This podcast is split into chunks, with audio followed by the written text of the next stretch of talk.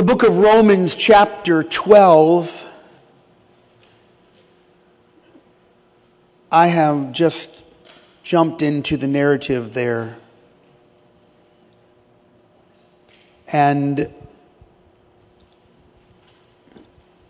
Paul is going to write to the church at Rome, and he will declare a truth, but there is instruction um, without the need of validation. Paul writes, Recompense to no man evil for evil.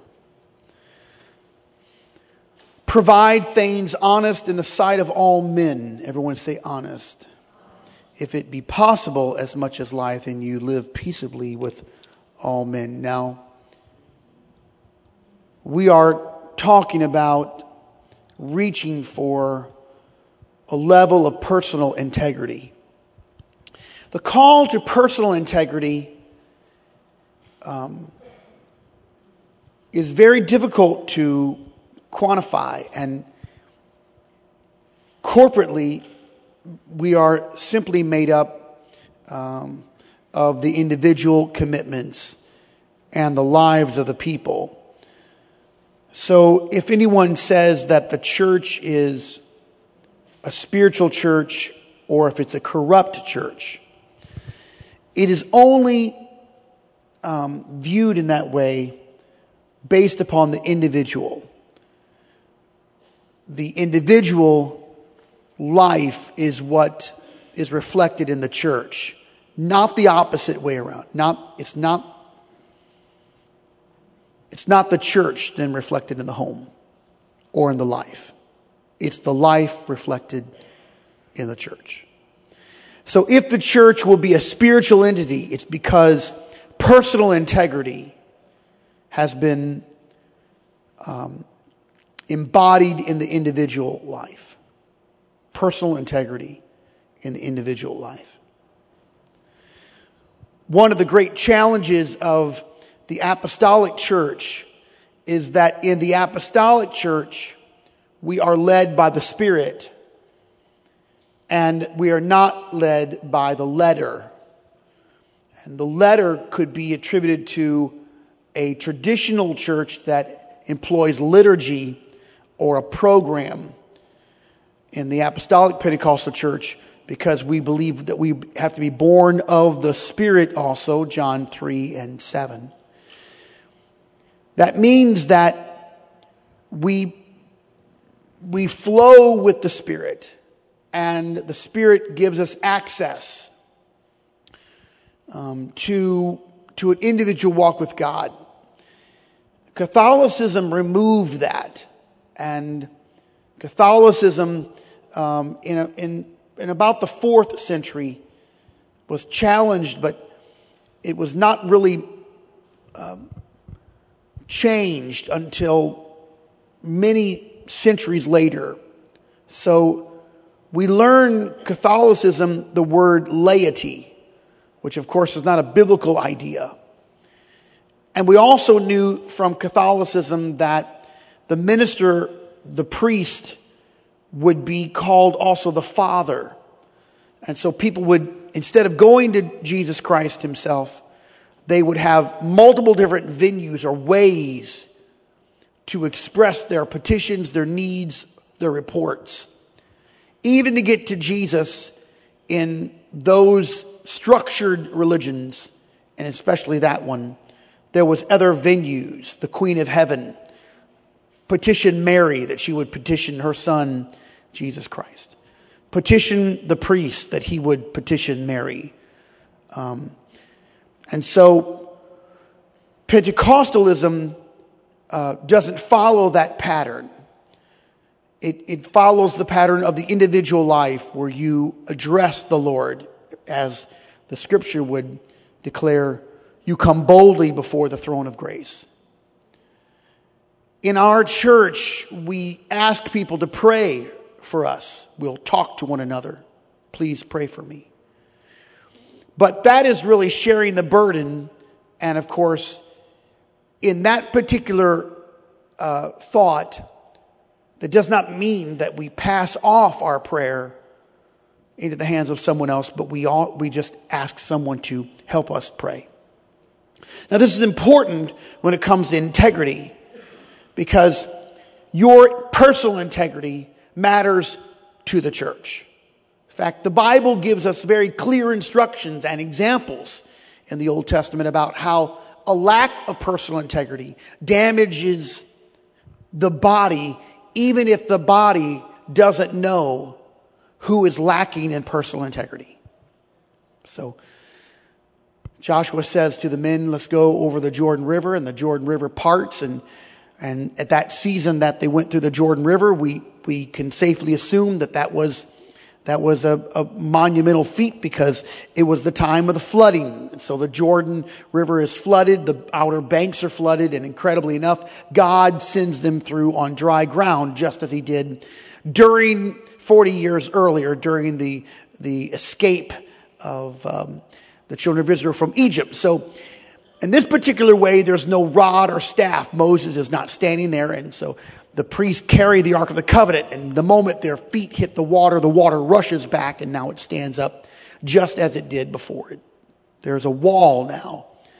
But they stand in the middle of the Jordan River. They go over the Jordan River. Men from each tribe take large rocks from the middle of the Jordan. They set them up as stones so that, as Joshua said, when your children ask what these stones or what meaneth these stones, you'll tell them what God did for us. They get over into the Canaan land, the promised land. The first obstacle is the greatest battle of their lives, the well fortified city of Jericho. And because they're in such disharmony and disunity at that juncture, of course, Joshua tells them, don't speak until the last moment when I tell you to speak. And they march around the city seven days, six days, one time each. On the seventh day, they march seven times. At the end, there is a shout, there is a praise, there is a rapport, and the trumpets will sound and the walls will come down. This provides a level of arrogance to the people because they followed obedience and the city that should not have ever been defeated, now they've laid to waste. But God said to them, Don't take anything from that city, burn it all. I want you to burn everything. Of course, that's a hard thing to do, isn't it? You know, I mean, look, if you found something and it didn't matter to anyone else, I mean, who's going to really miss a little wedge of silver and, and some garments and some silk? Who's going to miss it?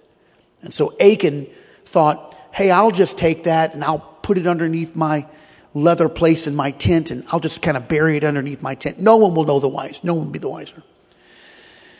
Then the army faces the next battle. And the next battle is a little farming community. These are renegade men. They're evil men, but there's a farming community. They don't really even have weaponries, sickles and, and um, other tools of trade.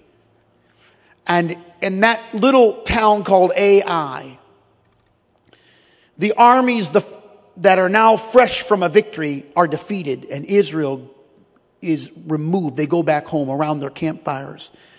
That night, the women are weeping over the loss of their sons and their husbands. Fathers have been slain in the battlefield against Ai. And there is Joshua he is scratching his head. He knows something is wrong and he goes to God to ask him, why were we victorious in Jericho, but we were defeated in Ai? How come we, we, we fought this incredible battle and won it, but this small little something, it just kicked us all the way home. It defeated us. It, it destroyed us. How could I be so overwhelming victorious in this major thing of my life, but in this part of my life, I have failed. How could I be used of God in this incredible arena, but in this little portion of my life, I am a total failure? How does God get such great victory here and the devil overcome me here? And that, ladies and gentlemen, is the story of your personal integrity. You see, most of our lives are revealed not in the big victory, in the big moments, but we are uncovered in the small things that defeat us. We consider them insignificant. We consider them easily conquerable, but they were not. And death occurred among the men of Israel because one man, nobody knew, disobeyed God. Can you imagine the church today? Would God lay that to our charge? Sin in the camp, disobedience in the church stagnates every victory every time. So when you sit in the church service or you're at home or you think this won't matter, hey, this, just, me. The church's got a lot of people. We got a lot of praying people. It's all right. I just got this little hang up or it's okay if I'm defeated here. Remember what I'm telling you right now. Your personal life is reflected at the church. Your living is reflected at the church, not the other way around. You, you never leave yourself. You never pass it off to a priest, a father, someone who petitioned, and then they absolve you from your issue. No, no. This is something that is part of who you are. And when you decide you're going to be in unity and pray and seek God. Now, I'm not talking about the church. I'm talking about sometime during the week. You decide to say no to the to the forces of the devil or, or to sinful activity. What you've just done is strengthen the whole body. When you decide to make a personal commitment to God or prayer, or maybe you just, you fast a day. No one knows you're fasting and praying that day. What you've just done is you've just brought in strength to the body. The greatest church services we've ever had is when a large group of people came in expecting God to do something great and they were praying all week that God would do something great. The greatest services we ever had were at the end of a fast when people had been praying and fasting and they walked into the church and there was this collective, incredible corporate prayer, powerful word of unity. And the greatest failure of any church is when people lived immoral lives and thought they could hide it when they got to the house of God. So, of course, Achan was revealed. He had disobeyed God. And the failure of Israel was laid in the lap of a single man who disobeyed God. You see, personal integrity matters to everybody. To be honest is a is an interesting thing today. Um, I'm sure this is this has been uh, well rehearsed and probably taught and probably seen in, in, in generations before this generation or among us. But it strikes me so strange how difficult it is for people just to tell the truth. You would think I would think. Maybe I'm a little naive. People don't tell the truth. Honesty is critical. If you want to ever stand before God, you must be honest. And honesty is, is the opening page of everything that's decent, to be honest. Can I just offer this thought to you. There is, there is no such thing as a white lie.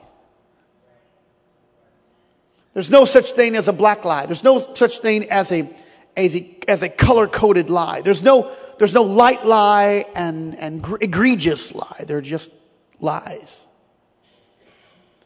There's no situational ethic lies that are more important, or maybe I should say, less damaging than the outright lie. Honesty is critical. And when honesty is removed from our lives, several things commence. Several things happen when honesty is gone. And I'll give you five of those things, and none of these are exhaustive, but I'll give you five of these, these thoughts here. The first thing that happens in dishonest conversations is misdirection. If you ask how to get to Indianapolis, but you know you really want to go to Chicago, you know you're not going to Indianapolis, but you wanted someone to, to tell you how to get there, you have no intention of going there. You just want them to think that you're going to Indianapolis, but in reality, you're, you're headed in some other direction.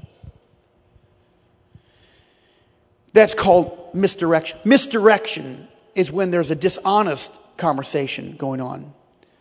And, and, um, and to further unpack that, wrong destination occurs out of that, and immoral behavior occurs out of that. Because when you give someone a response or there's a dishonest conversation going on, it's not pure, it's not godly, it's not holy. That misdirection happens. So if someone asks me or asks you, uh, you know, do you think I should I should give my tithe? I really have a tough time paying my bills. If it's if it's not an honest conversation, then it's not going to be pure, and then what they'll do is they'll answer you based upon their relationship with you. I'm living with this man. Do you think it's really bad since I love him? And then all of a sudden, this dishonest, impure misdirection, um, uh, wrong destinations, immoral behavior evolves or, or is the result even of that dishonest conversation. Number two is a misinterpretation. So I've often said this that when someone is dishonest, if I ask a question and they're dishonest, then there's a misinterpretation. There's no, you can't interpret something correctly. And, and this happened in the, in, in the Bible times, dishonest people because they focused on the outward. That was deception. It was deception. It was an outward thing. It was deceiving someone. Jesus addressed the Pharisees and he called them whited sepulchres. Now that does, that's not offensive to you, but it was very offensive to them. He called them whited sepulchres full of dead man's bones. I'm trying, was trying to think of, of a relatable, offensive statement that I could give to all of you, but everything I thought of was uh, inappropriate to say from the pulpit. Jesus called them whited sepulchres full of dead man's bones. He called them vipers, snakes. Come to find out, he was into name calling. Go read in your Bible. Do you read your Bible?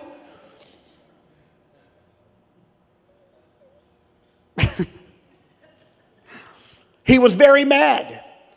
He, he called them hypocrites. Boy, it made them mad. They wanted to kill him.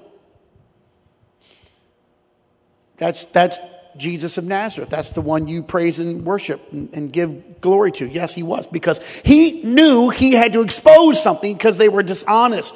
They were always dishonest and they did not, they wanted to appear to be holy and righteous and so it was a misinterpretation of everything they presented. So the outward, it was, they were deceiving people by their outward appearance, but then inward, there was corruption. It was the corrupt inward. That was the, what the Lord was saying. You are corrupt inside. You're deceiving people on the outside and you're corrupt inside. That's the misinterpretation.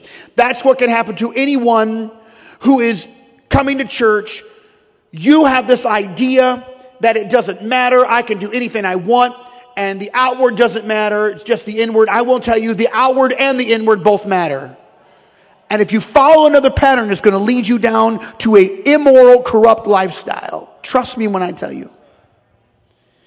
Some of you are, have, are struggling with this. You've been struggling this for a long time. I just want to let you know this. I got to tell you one more time.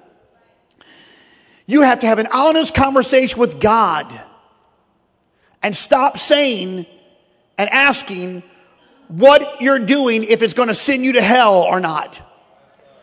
You need to start asking, does this help me get closer to the Lord? Instead of dismantling and refuting every conviction and teaching, have an honest conversation. Are you closer to God since you started to do that? Number three is dismantling trust. You know, when people don't speak truth, it's hard to trust them. It's hard to trust them. Um, I've been asked for many things. I've given many things based upon a statement that I that I heard or someone addressed me, and I did things and come to find out that that the request that was made um, was totally false, and and so the next time that I'm asked for something, it kind of you know you kind of feel burned, you know, and you feel like boy that person can't be trusted, and so when there's the the the result of this of this dishonest conversation, there's a lack of trust. You know these simple things. Um, I'm I'm concerned about people who who lie about little things that are not even big things. You know, where'd you go today? Oh, nowhere. I just went to the store. When, well, that's not really true. Yeah, I left that part out. Well, okay. Well, where? I mean, I mean, it, it doesn't. You don't have to give a big explanation, but you know, I mean, it's it, it just seems that we've, we've gotten into this conversation where we think that we can just leave out whatever we want to and we're not having honest conversations. I tell you, trust will be dismantled very quickly. And we have said this many times to our own kids. If you did something wrong, it's better that you tell us. Uh, I'm one of our, I better not go into that story. That's a bad, I will really get in trouble for that one. Tell the truth. Can we just say, tell the truth?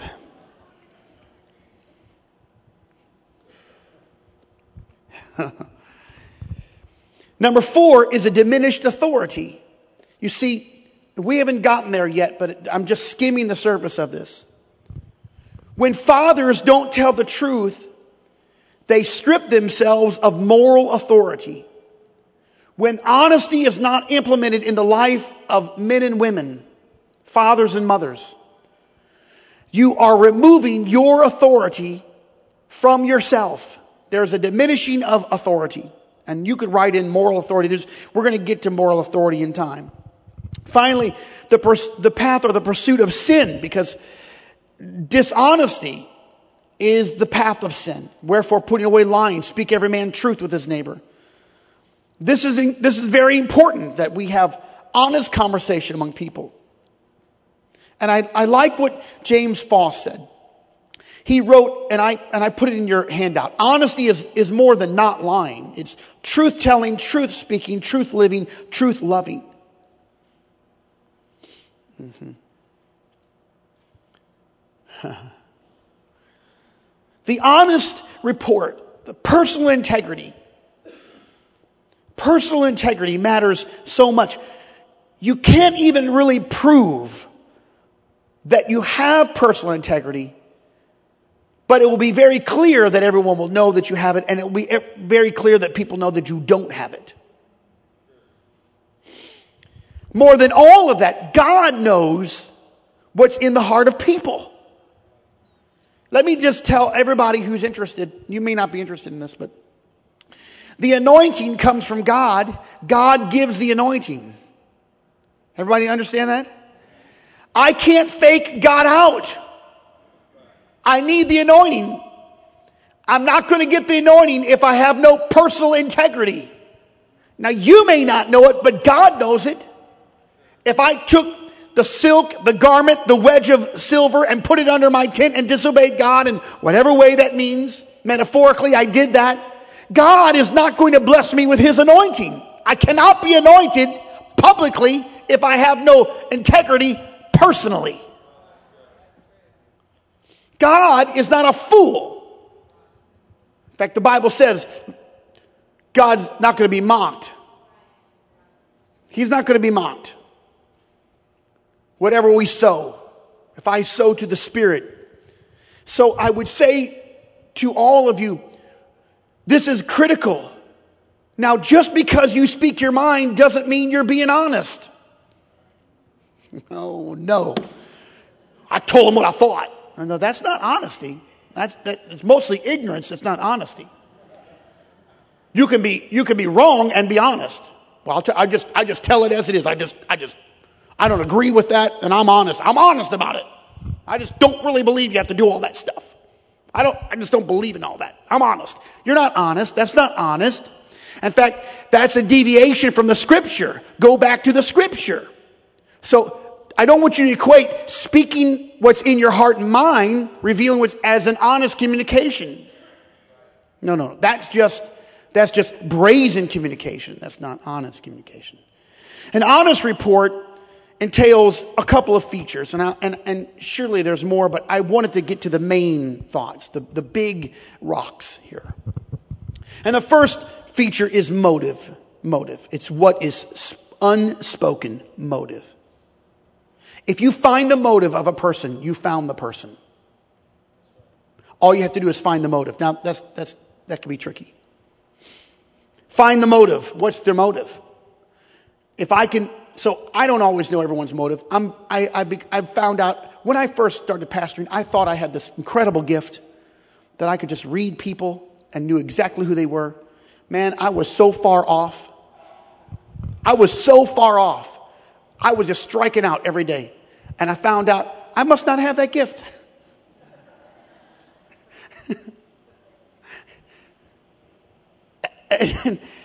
years have taught me a few things. And one of the that's taught me about motive is I don't really know what everyone's motive is. I'm gonna, I'm gonna give them the benefit of the doubt that their motive is pure, but I'm not concerned about their motive. I'm concerned about mine. I don't know how many times I've sat down at a coffee shop, Java Hote, I, I, think I should set up a desk there. I need my name on one of those. I mean, I've just worn out one of those booth areas. There's three guys that get there at 5.30 in the morning. They sit there and occupy that thing till about 10.30. I'm just aggravated at them. I'm going to get there at 5.15. I promise you I'm going to get there. I'm going to take their booth. I know exactly who they are, and they're very friendly to me. They're nice because they know I cannot get there because they've got there before me. I've just very, been very tired at five o'clock. But I'm kind of angry and it's coming. And I'm in there and I can't tell you how many times I've told people when the conversation started, I want you to know what my motive is. I'm after you. I'm not after your money. I'm not after your talent. I'm after you and your family. I want to see you saved. It's wonderful when I just lay the cards out on the table. I'm after your life. I got to tell you, I'm not here just to have coffee because God forbid I was just here to buy $5 cup of coffee. I know that's not worth $5. These people are ripping me off. I'm here because I want you to be dedicated to the kingdom of God. I'm not going to shoot the breeze. I don't have time to talk sports, politics, or the weather. I want, I'm there for a motive. I want you to know what my motive is right away. I want you to know. In fact, I'm going to tell you what my motive is here tonight. My motive here tonight is to call everybody back to a life of personal integrity. I want you to be dedicated to the house of God. Here's my motive. I want you to build your entire yearly calendar around the church. I want you to think, no, I can't be going on that, that vacation because we got a special services. That's Heritage Sunday. I can't be gone that, that Sunday because that's a special time to be in the house of God uh, can, we can go this weekend because that's best for the church. Think of that. That's my motive. I want you to build your lives around the operation of the body.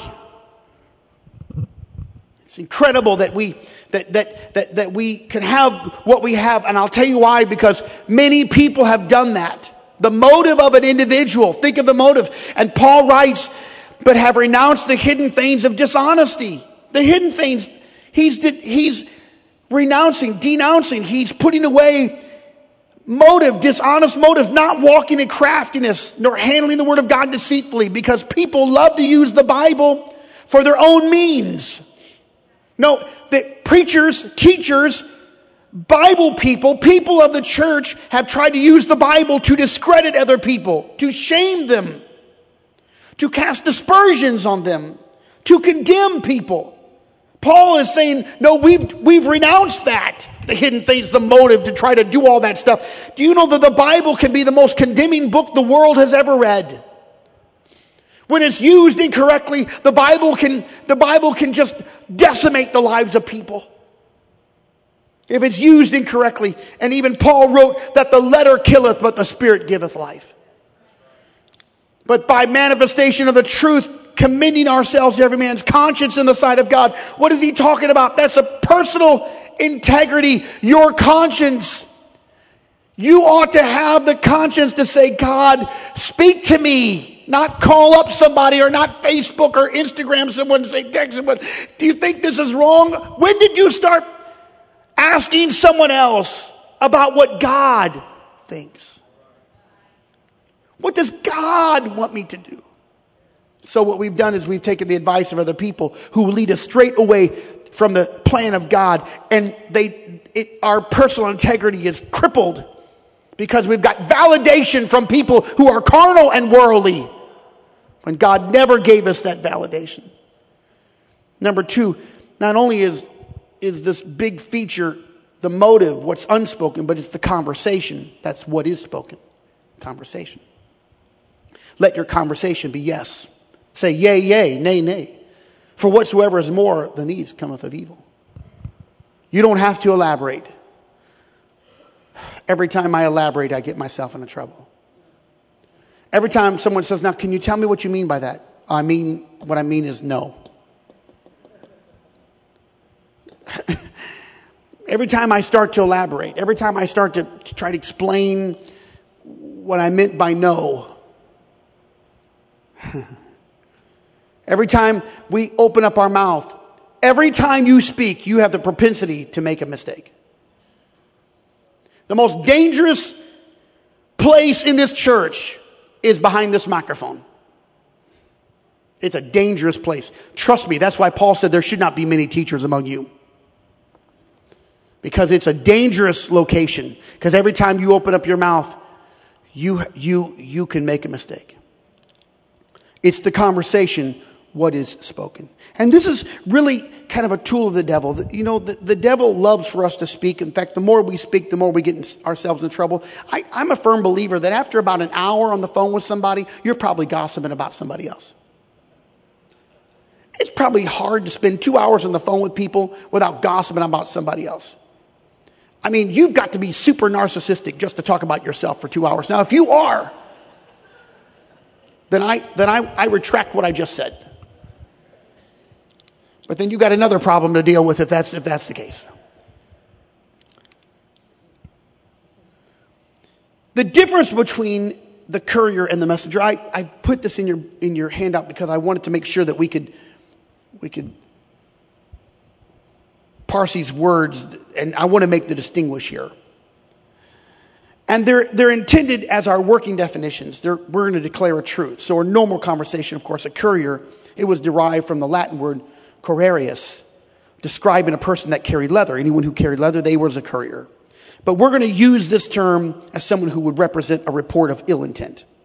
Let me talk to you about the messenger. So, in our, in our working definition, the messenger is someone who is doing well for good intent.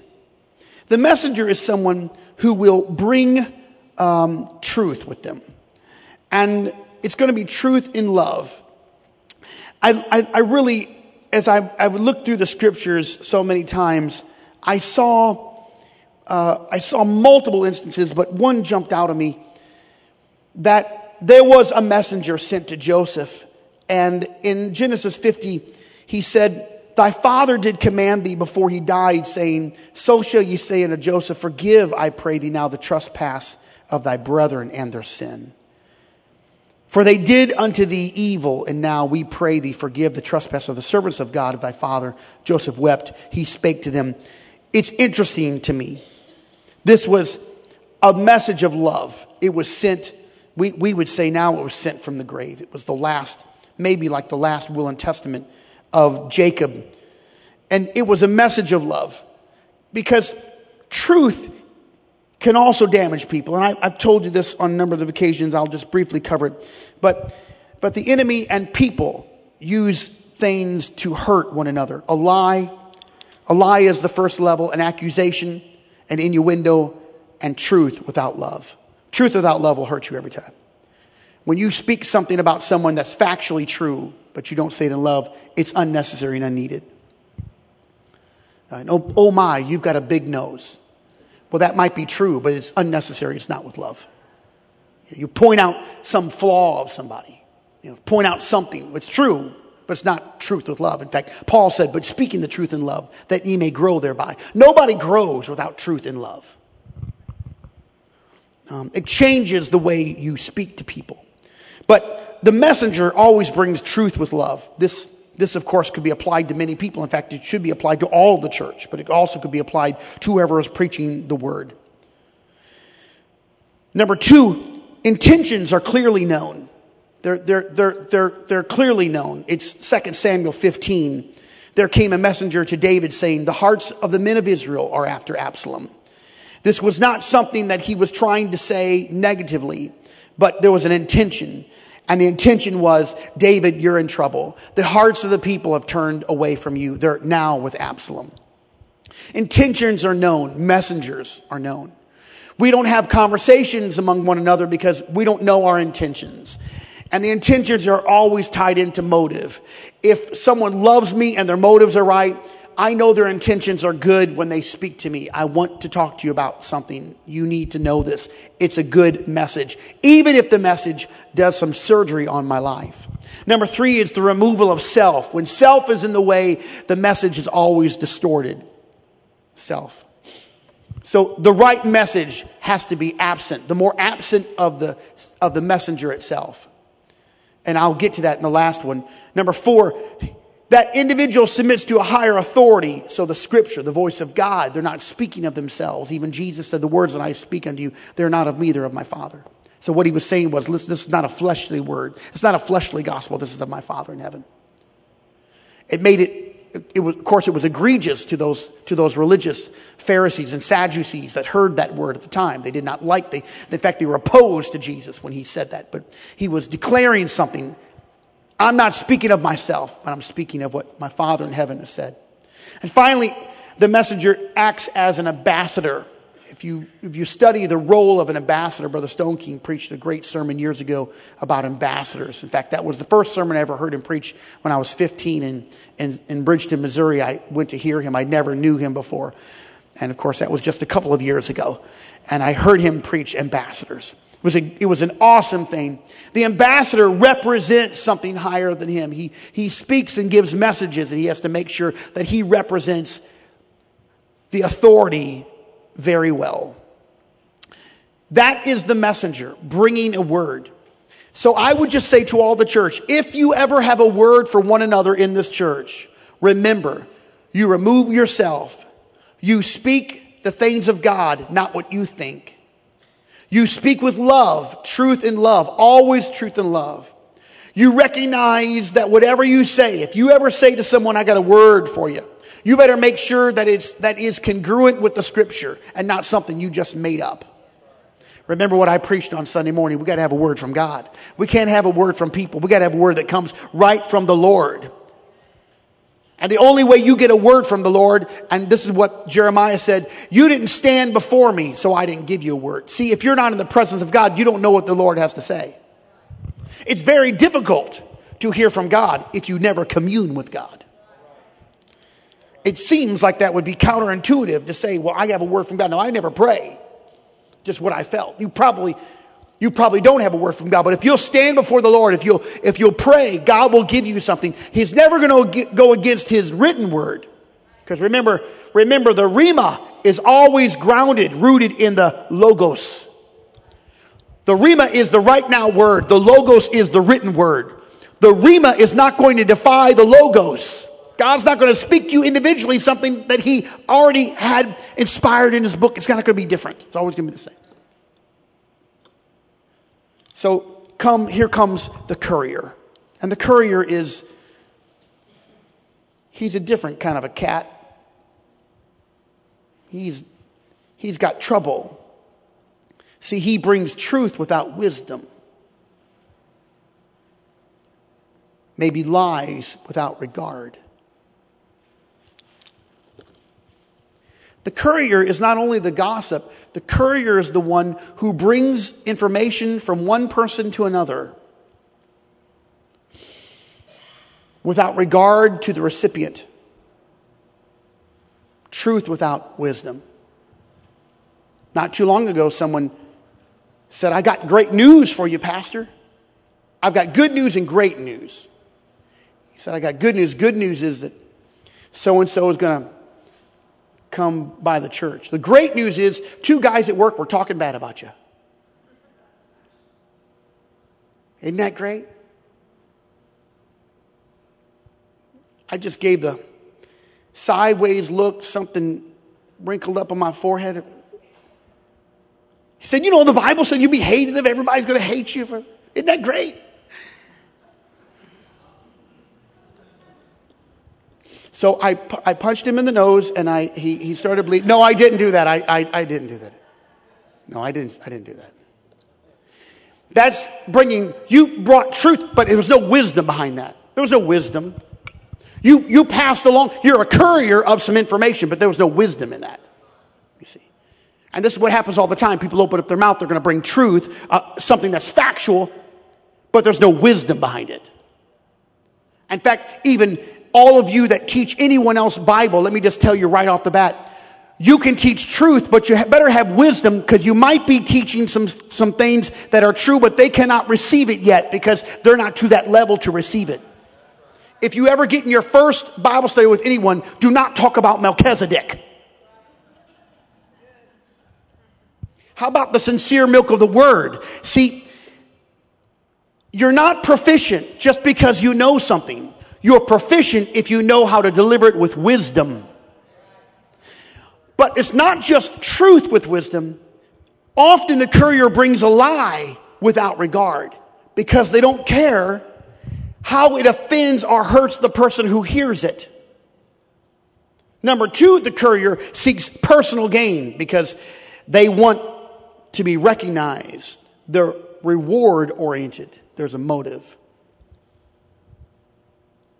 The courier is not looking to cast light or give glory to some, someone else, but they're looking for personal gain. Number three, the courier interjects opinions or they'll add to the original. Here's, now here's what I think, or here, here's what I want to tell you. Here, what did that, what did someone say about me? Yeah, they said, well, you're, you're, you usually end up coming a little late. I, is that what they said? Yes. Now, what I think they meant was that, that, you know, you are, you're lazy. This is my opinion. I don't think they like you. That's not what they said, but that's just what I feel, you know, the opinionated stuff. Now we're going to throw a bunch of stuff in there. Let me just tell you, this is a damaging thing. You see, you lack personal integrity and dishonesty when you share opinions that damage people. You're just a courier. You're a courier of things that damage and you interject opinion. Number four, the courier establishes self governance and they attempt to dominate the recipient. It's the dominant. You know, it's interesting when, when I, I can remember a man come to me and he said, he said, this is, of course, it wasn't here in this church, but a, a gentleman said something to me. He said, I have to tell you something. And he told me, and it was, it was, it was a pretty bold statement. But as he began to talk, I realized it wasn't what he was saying that, that, that was wrong. It was that he was trying to dominate my spirit. By being so brash and so bold, he wanted to govern over me. He wasn't leading me to Jesus Christ. He was, he was establishing his own authority so he could dominate my spirit. This happens quite a bit, especially among religious people. Um, of course, this happens in the workplace all the time. It's, let me tell you what I know. And then after they rattle off a bunch of trivia, they do that to wow you. And then once you're wowed and you feel maybe I don't know as much of that person, that spirit of dominance comes over. They want to dominate the recipient. I got something to tell you. We were on a on the tour bus uh, in New York, and uh, the guy that was doing the tour bus, man, he was brilliant. He knew how many Starbucks were in New York. It was, it was like over a thousand Starbucks. He, he knew how many Burger Kings and McDonald's and he knew everything about the Guggenheim Museum. He knew, he knew details about everything. I was, and he would rattle it off. no one could remember what he said. All I knew was I'm dumb and he is smart. All I, I, all I could all I could realize was this guy knows a lot and I don't know anything. And he was so profound at knowing that stuff. Of course, that was just his spiel, you know. And he had a lot of humor in it. He was just, it was just, he was just brilliant. That guy was brilliant. And, and he could have easily, he didn't do it, but he could have easily just tried to intimidate everybody around him, but he didn't do it. He said, Now, if anyone else asks you about that building, they always get it wrong. I'm going to tell you, I'm the only guide that knows about that building. He said that four or five times. And I think he was probably right because he was actually the one that drew the map. He drew the map where all the buses go. And um, we had another tour guide the next day, and I knew, I could just tell. See, judgmentalism. I, I became judgmental. And the next tour guide, he was a bum. He didn't know nothing. And I just had disregard for him. Just, I just disrespect for him because the first tour, tour was so good. I wanted to ask him, how many Starbucks are in New York? I knew he didn't know the answer. I didn't say anything. I just put my earpiece off because I knew that guy don't know what he's talking about. The first guy did. This dominant concept happens in the churches where people try to, we're, trying to find our way. In fact, in, in my own personal notes, I wrote little small kingdoms are established because they want to self governance. They're going to they're to govern themselves. And finally, the courier acts independent of higher authority. They usurp authority. They're independent. I love what one pastor has been teaching. He's denounced all independent churches. Oh boy. And I, I, I couldn't tell you all of his all of his grammar and all the things he said, but he is profound. No one's independent. Really, no one's independent. What are you talking about, independent? Are you saying that you have no authority, no umbrella? Nobody can govern you? Nobody can look over your shoulder? Nobody can look in your finances? No one can check your spirit? No one can check your doctrine? That's so anti-Bible. No one's independent. We are interdependent. We're dependent on God and dependent on one another. In, independent means you don't need a body. Independent spirits mean you don't need to go to church. Well, I can go here or go there. No, you can't. In fact, you ought never even leave a church unless God tells you you should. When God directs you, then you should. Not because you get angry or mad or you, but if God directs you and the spirit is gone from the church and there's no doctrine in the church, that's what you say, okay, this is no longer in truth. But the idea that we're independent, we can just do whatever we want to. How about accountability? Well, well, no, I don't want anyone, I don't want you to know where I'm at, Pastor. I'll come when I want to come. Really? Is that how you, is that how you live at home? Go tell your wife. Now listen, I'm going to be home sometime. You don't worry about me. It might be five and it might be nine. Don't worry about me. Is that how you want your children to be? You want your kids to walk in and say, hey, listen, you know what? I appreciate this house. It's so nice. It's always welcoming. When I come, I hope you hug me, welcome me. But I can't tell you I'm always going to come home every day. I got things to do. Really? Is that, is that how we work? How about you get, you're graduated from high school, the big achievement. You know, I think you might have to go to jail if you don't go to high school. I think that, is, is that right? Maybe not. Oh, we graduated. Now we are adults. Oh, really? As, as one, as one family struggled and their kids were telling their parents, you know, we're adults. Oh, okay. Oh, oh, good, good, good, good, good.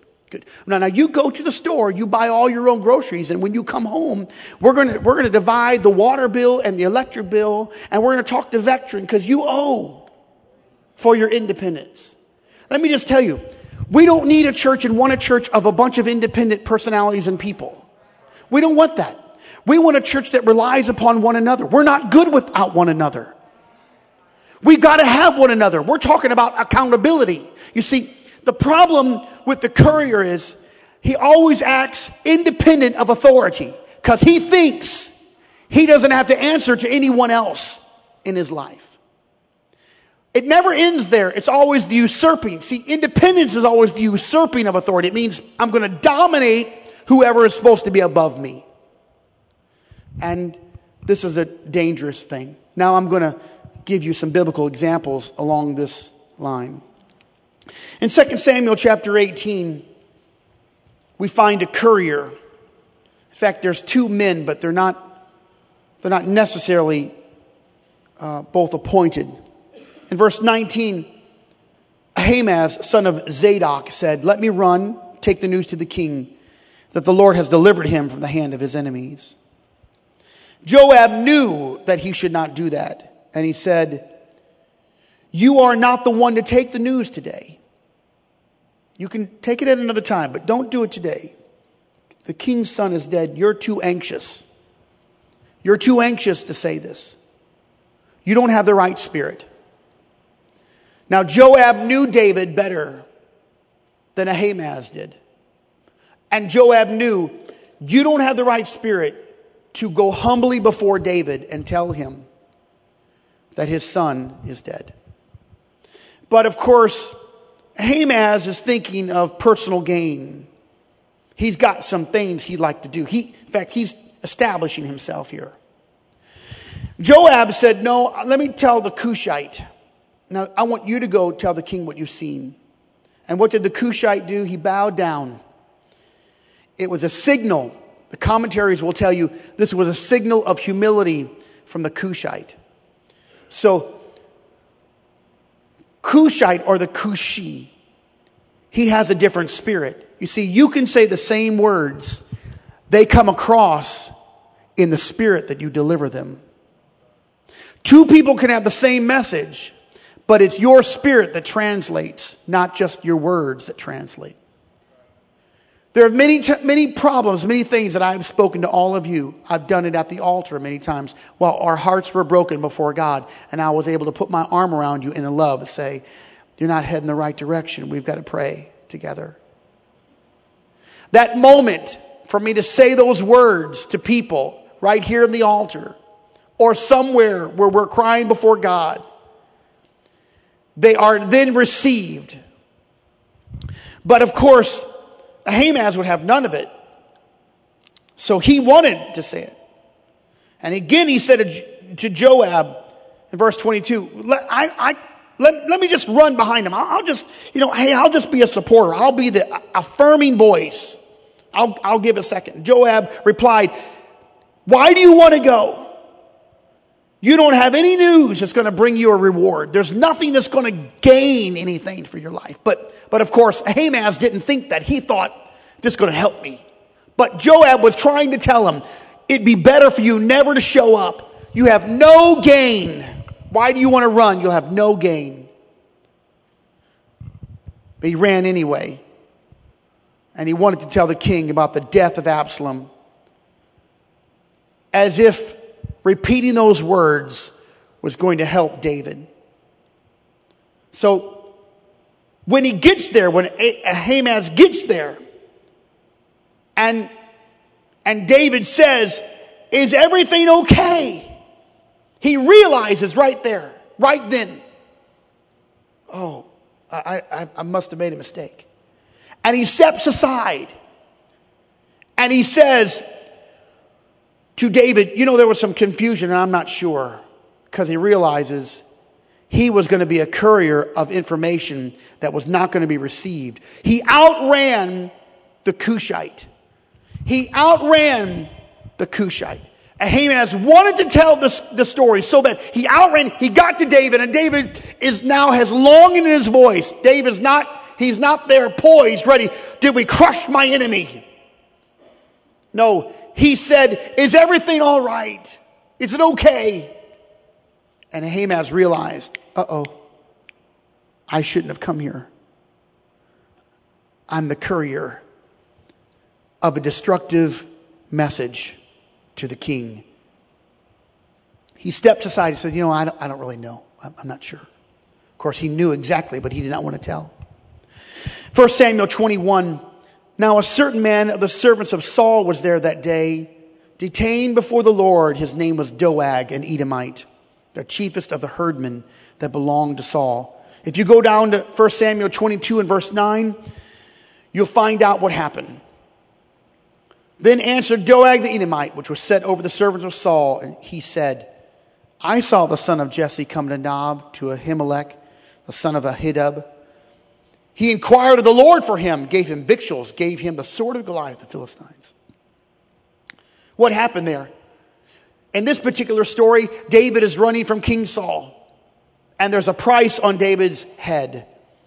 And it just so happens that David and a few of his men, they have no sword, they have no food, they're hungry, they have nothing, they have no weapons, and they run into a little town called Nob, where there's a, a small place, a little, a little place of worship where sacrifices are made. And there's a, there's a priest. He's, you know, there's, there might be a few hundred people in town. There's a lot of priests there, but, but Ahimelech is the high priest of that area.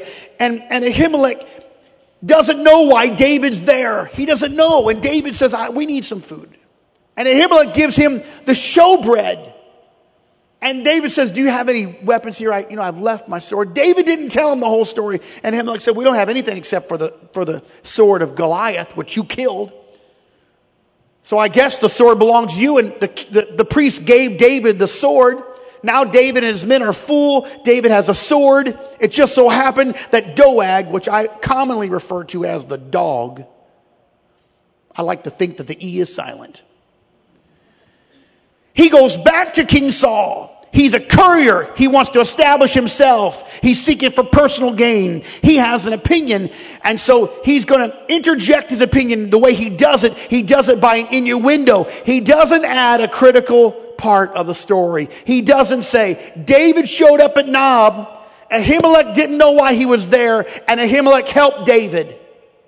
Ahimelech, the priest, helped David. No, what he said was, he showed up. I saw him. Ahimelech prayed for him, gave him food, gave him a sword. Here's Ahimelech.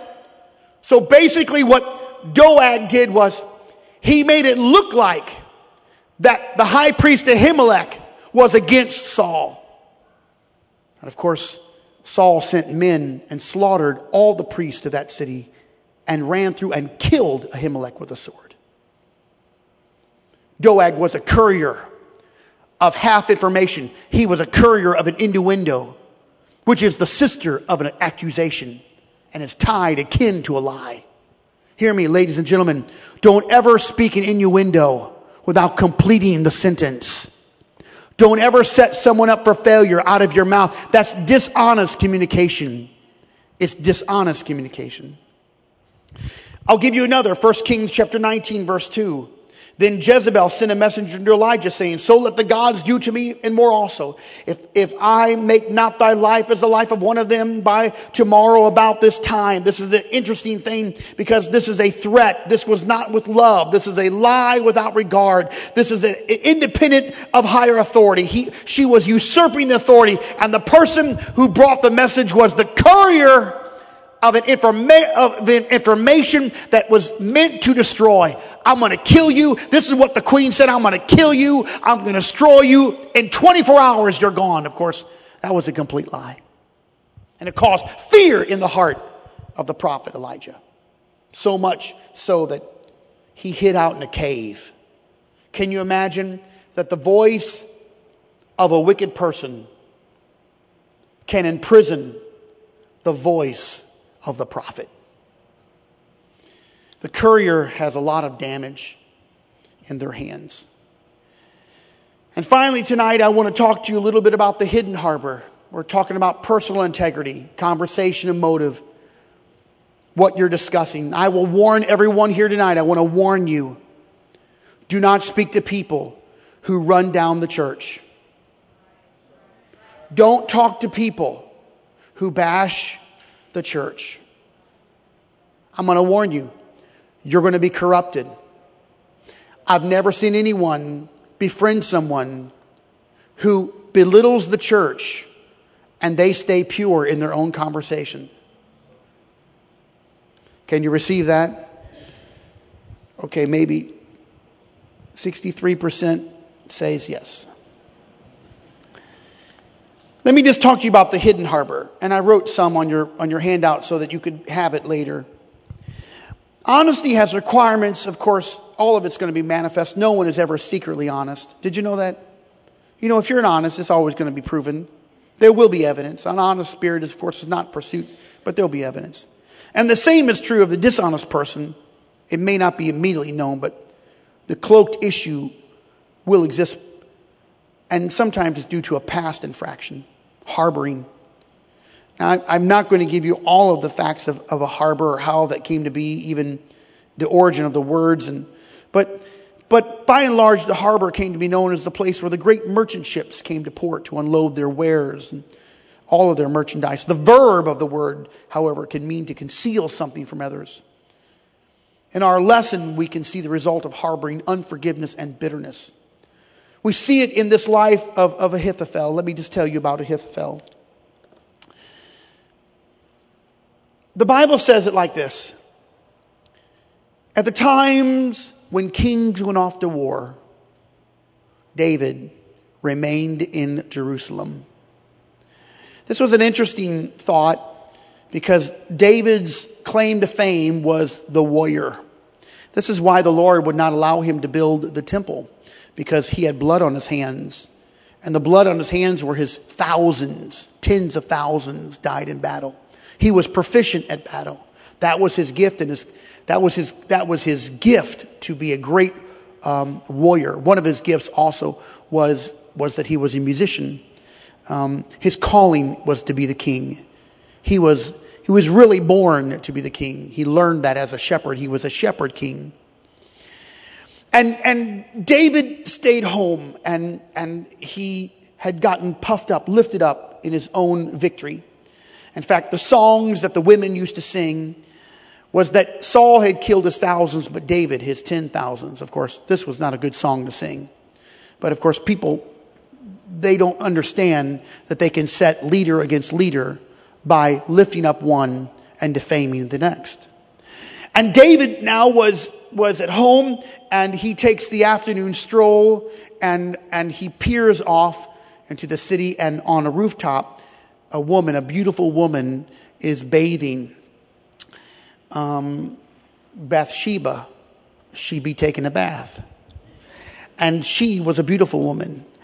And David lusted after her. He had someone call for her, and she came. Now, the men were off in battle. Her husband, uh, Uriah, is off in battle. And he is a great warrior. He's well known. In fact, Uriah is a convert to uh, what we would know as Judaism. He's a convert to Israel. He loves the king. In fact, he's devoted. He also loves his wife. He's never thought anything evil. There's no scripture that lets us know that he ever had any misgivings about his wife. And so David invites her into his bedchamber, and they have an immoral affair. And she becomes pregnant. Well, in those days, battles took a long time. And not only did they have, have a long trip to get to the battlefield, but then they would stay for months, sometimes even a year or two before they were able to come home.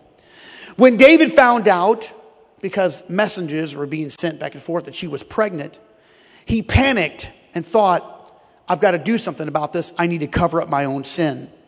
So he called for his general to bring Uriah home and Uriah came home. He's befuddled. He left the battlefield. He's leading his men in war. And David said, you've been such a good soldier. I want you to take a little R&R. I want you to go home. I want you to be with your wife. I want you to eat good. I want you to sleep in your own bed. I want you to take, just take a week at home. Take two weeks at home. That battle's going to be there. But Uriah is so devoted to David. He says, how can I enjoy my wife, my home, and food while my fellow soldiers are dying on the battlefield. And he laid down on the dirt in front of David's palace.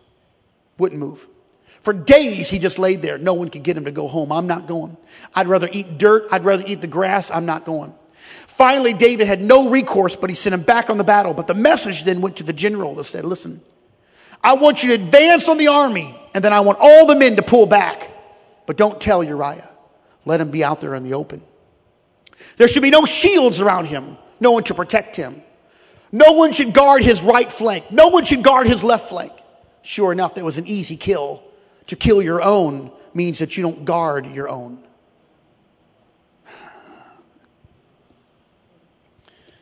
They left him out there by themselves, himself. And sure enough, the arrows flew, the swords came, and Uriah died in the battlefield. And David was insincere in his mourning. And so now we have a widow. He rushes to marry the widow so that he can cover up the sin. Of course, people aren't dumb. Even in the Bible days, they can do the math. I don't know why people think they can just cover things up. You know, okay. But the man that was that was wounded the most was a man who kept it. He kept this offense in his heart. He kept it. He was the man who was the chief advisor to David. He knew David like the back of his hand. He knew exactly what David would do. He loved David. He guided David. He cared about David. Ahithophel cared about David. He thought David was the great man. He, he respected the anointing of David, the kingship, his position. Ahithophel loved him. But Ahithophel knew the real story. He knew it. He was, he was struck at the damage of this, the horrible thing that took place. David married Bathsheba. Now they are husband and wife, and God sends a prophet, Nathan, and Nathan, he, he lumbers along the slow gait, staggered as it were, up to the throne of David. He said, I've got a story for you, David. David leans forward, his right hand gripping white knuckles on the scepter, and he says, Tell me the story, I want to know. David is now seeking for something to do, and Nathan says, There's a man who has thousands of sheep and he stole the man, he stole from the man who only had one sheep and he killed the man and stole his sheep. And David said, we've got to bring that man before the court and we've got to put judgment on him. And Nathan, that prophet, points his finger into David's face. Can you imagine that? And he says, you are the man. David has a moment to decide what he's going to be. In that moment, he establishes his life. His life hangs in the balance of his response. I tell you tonight, while the word is being preached, your very life hangs in the balance of your response every weekend, every Sunday, every time you hear the word. And in a moment, David has to decide whether or not he's going to be the king or he's going to be the sinner whether or not he's going to be sufficient or whether or not he's going to be inept. And he crumbles and he says, I've sinned, I've sinned.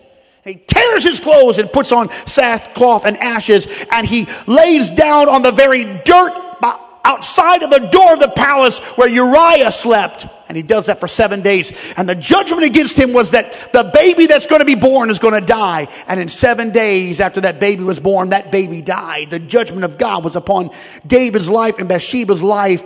And the kingdom was very well hurt by that. The battle was won. They came back home. Years, things are going well, but there's but there's an uprising because you see, David's not dealing well with his sons. David's got some issues. And one son misuses, he, in fact, he molests a half sister and David doesn't work with it right. And so Absalom takes up the offense against Amnon and Absalom kills Amnon and then he runs off and then finally Absalom comes back. But Absalom stands in the gate. He usurps the authority. He's got his own message. He's a courier. He tells everybody the king doesn't understand what you're going through. I understand. You just come to me. Now listen. Don't bother with David. I love you. I care about you. Now you know what? And I've had people come to this church and say now the church doesn't care about you but I do. So if you have a need you just come to me. We'll give you money I've had people sit in my office and say, well, you know, this, this one person told me that the church didn't care about me, so they gave me a love offering. I want to tell you, I'm glad they got the love offering, but you better be very careful. You're standing in the gate. You find out what happened in the Kingsdale, D-A-L-E. Find out what happened there. And you'll find out. God knows all things. You see, the lack of personal integrity is going to catch up to you every time. And the wealth and the health and the well-being of the spirit not of money, not of intelligence, not of talent. It all hinges on the personal integrity of the people. So it doesn't matter if you think you're hidden. We really could have a Holy Ghost explosion, but you gotta stop committing fornication. And you gotta stop lying, and you gotta stop cheating. And you gotta stop cussing. This is the great Bible study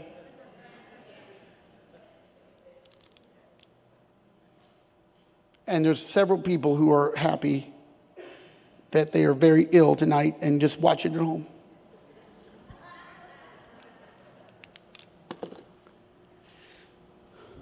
And Absalom starts his own kingdom. He, he, he chases David from the throne. David does not want to have a fight with his son. He realizes how much damage he's done with his own family. David does not want to kill Absalom. So David runs away. He escapes. He's, it's the fight or flight mechanism, and he's decided to flee because he, he no longer wants to see bloodshed in his own family. He could not come to kill his son. In fact, at the final battle, he tells his own generals and his captains, he says to them, and I quote, deal gently with my son. Before that t- takes place, there is an advisor, Ahithophel. What happened to Ahithophel? Well, when Absalom started to rule the kingdom, Ahithophel left David. Now he's a much older man. He went over to Absalom and became Absalom's chief advisor. He was a well seasoned, wise man. Absalom was on the verge of destroying David. And Absalom asked Ahithophel, what should we do? And Ahithophel said, go right now, attack him right now if you want to win. And Absalom, in his youthful ignorance, turned to his peers and said, what do you guys think? And they said, no, let's not do this. Let's get a lot of more people together. We'll get everyone, by the time we get everyone together, we'll have an overwhelming army. If Absalom would have listened to the older, wise man, even though it, he had defied David, Absalom could have wiped out David. David was defenseless. But the young, up and coming king, self appointed king, he listened to his peers. And by the time they got everyone together, it was too late. David had already gathered all of his forces.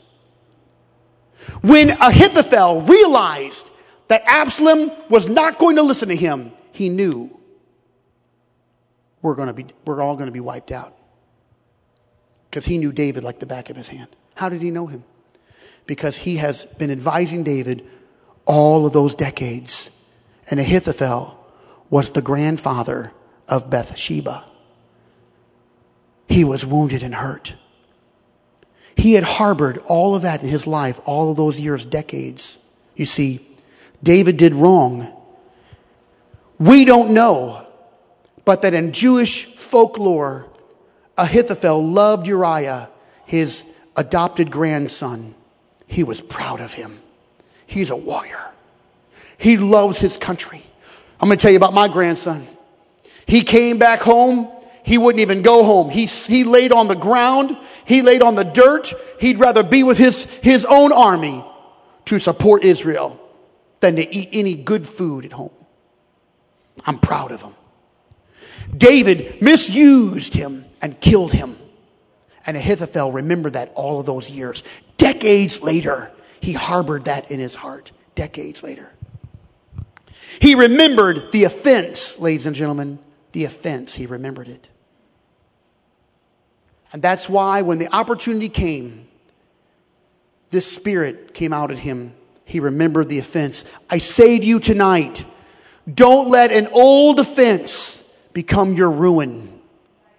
You're holding on to an old offense, abuse, misuse, rejection. It may not come out right now, but in time, it'll manifest itself. The second thing that Ahithophel did was he felt the shame of the death of the firstborn son. You see, that was his family that was cursed. That was his great grandson that died. And that was his grandson that was murdered. Shame will drive people to do horrible things. I, I, wrote this in your bulletin, I mean, in your, your handout tonight. The effects of a bitter spirit should never be underestimated. There are ramifications for past wounds that have not been healed. The spirit of reconciliation entails, among other things, a removal of recompense for past infractions because we all want to get back. You, unless bitterness is dealt with immediately, it will become a cancer to the soul, will distort every decision of your life. He took the opportunity to retaliate. That's what he did. See, harboring is a common issue among people. It's a common issue because we do it it begins with an offense. it, it, it, it's, it's almost always unreconciled. I'm in your, I'm in your handout now. If, it's, if you harbor it, it's unreconciled. You should go to your, the resources of your mind and say, who offended me and how long ago and am I over that? I know what this is. I've been there. I know what this is. I've been there many times. In fact, every time I thought that I, I'm, now I move past this, I'm, I'm into another thing.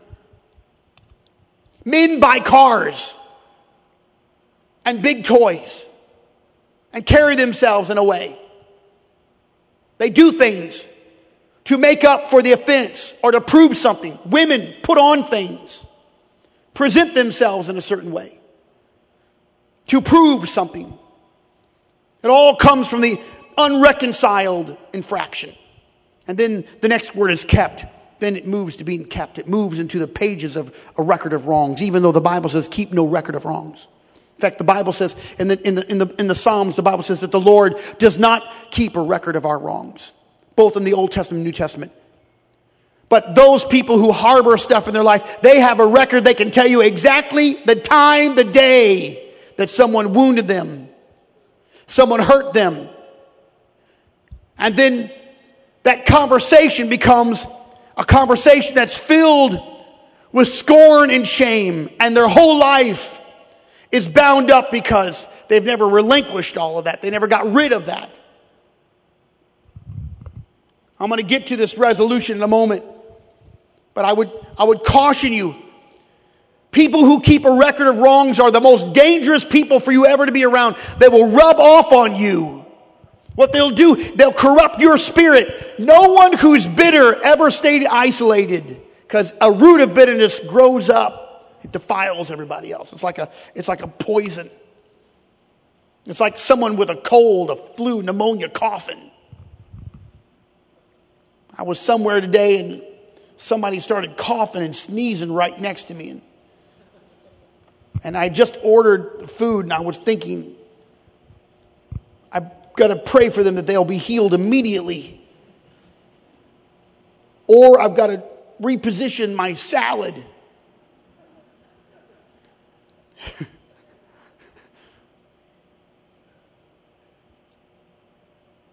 I thought some other things too, and I'll just let it go. But I, this, you, that's it's contagious. There's contagious things. Just as joy is contagious and faith is contagious and when i get around people who are full of faith and love the word it inspires me. People who have a scripture and they know the word it inspires me there's been a thousand conversations with Scotty and I sitting at a table and talking about the scripture. It's in iron sharpening iron. The thousands of conversations with, with us just discussing the word with mom and dad, just sitting there. And we're all, Dana used to write, she would take a magic marker and a pencil and a pen and write scriptures on her wall. She had a nice walls, but she had scripture, just write scriptures all over her walls. This idea of the word being in the, in, in our conversation, it helped us with clear communication and honest communication. And, and, and that's contagious. It, it, it, it does something, but, but both sides, negativity or, or, or someone who's positive, you know, you, you are going to be whoever you're around. You're going to become them. This, this idea of it. And, and, and, and, and if you're around someone who keeps these records of wrongs, it'll infect you, the keeping part. It moves into this now. And then it corrupts the person who keeps it, damages all the future relationships. It corrupts them, it corrupts the person. Please put that up there. And finally, ultimately, the offense is revealed because it has been harbored. There will be a revealing. Did you know that Jacob was afraid to face Esau because he knew, he thought, fact, he firmly believed that Esau was harboring the offense. He was very afraid because he knew what he had done. I gave you three, in closing, three simple tasks, some steps to honesty. It begins with, of all things, repentance. It's repentance toward God. When David sinned, this is what he said Lord, against thee only have I sinned and done this wickedness in thy sight. It's an admission of dishonesty. This is what I love about New Life. We are truly a place where every past can be wiped away and everyone can start over. Even people who have backslidden against, against the Lord, all they have to do is come back to God and our arms are wide open and we're saying, come on, let's worship together. Let's just put all the past in the past. You know, we've done that many, many times and we'll continue to do that many, many times. But repentance is the key. I'm concerned that in the mode of, of the gospel that we preach, death, burial, resurrection, repentance, and baptism, and the infilling of the Holy Spirit with the evidence of speaking in tongues, that we bypass repentance. Repentance needs to take time, and we ought not rush through repentance. I don't want to throw you in the water until you have fully died. You need to die. Nobody buries anybody until they die. And when they're dead, then you bury them. And some of us, many of us, maybe all of us, we need to go back to the altar of repentance and repent before God. Honesty starts with opening up your heart to God. The second one is humility before others. That's a difficult thing to do. The moment your conversation begins with I, I don't think I have to. I don't want this. It's just who I am. You have lost the steps to regain honest conversation. And finally, in our lesson here, it's a restructuring of words and motives. You've got to restructure what you say. You've got to pray about your motives. You've got to restructure your life. That comes right on the bottom of your page. That comes with discipline. Restructuring comes with discipline. Right on the bottom of your page. It comes with discipline. It's intentional.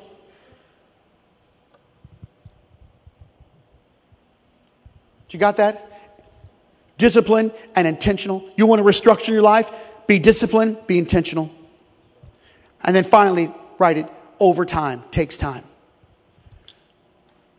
Don't put the pressure on yourself to be different tomorrow. But, but if you'll change your life one day at a time, next year at this time, you won't recognize yourself. If you'll take five minutes, seven minutes every day to pray, if you'll take one day a month and fast, if you'll read your scripture every day of your life, even if it's just five scriptures or one chapter, in one year, if you do that every day, you'll be a different person. You can restructure yourself. That's right. Amen. And everybody said amen.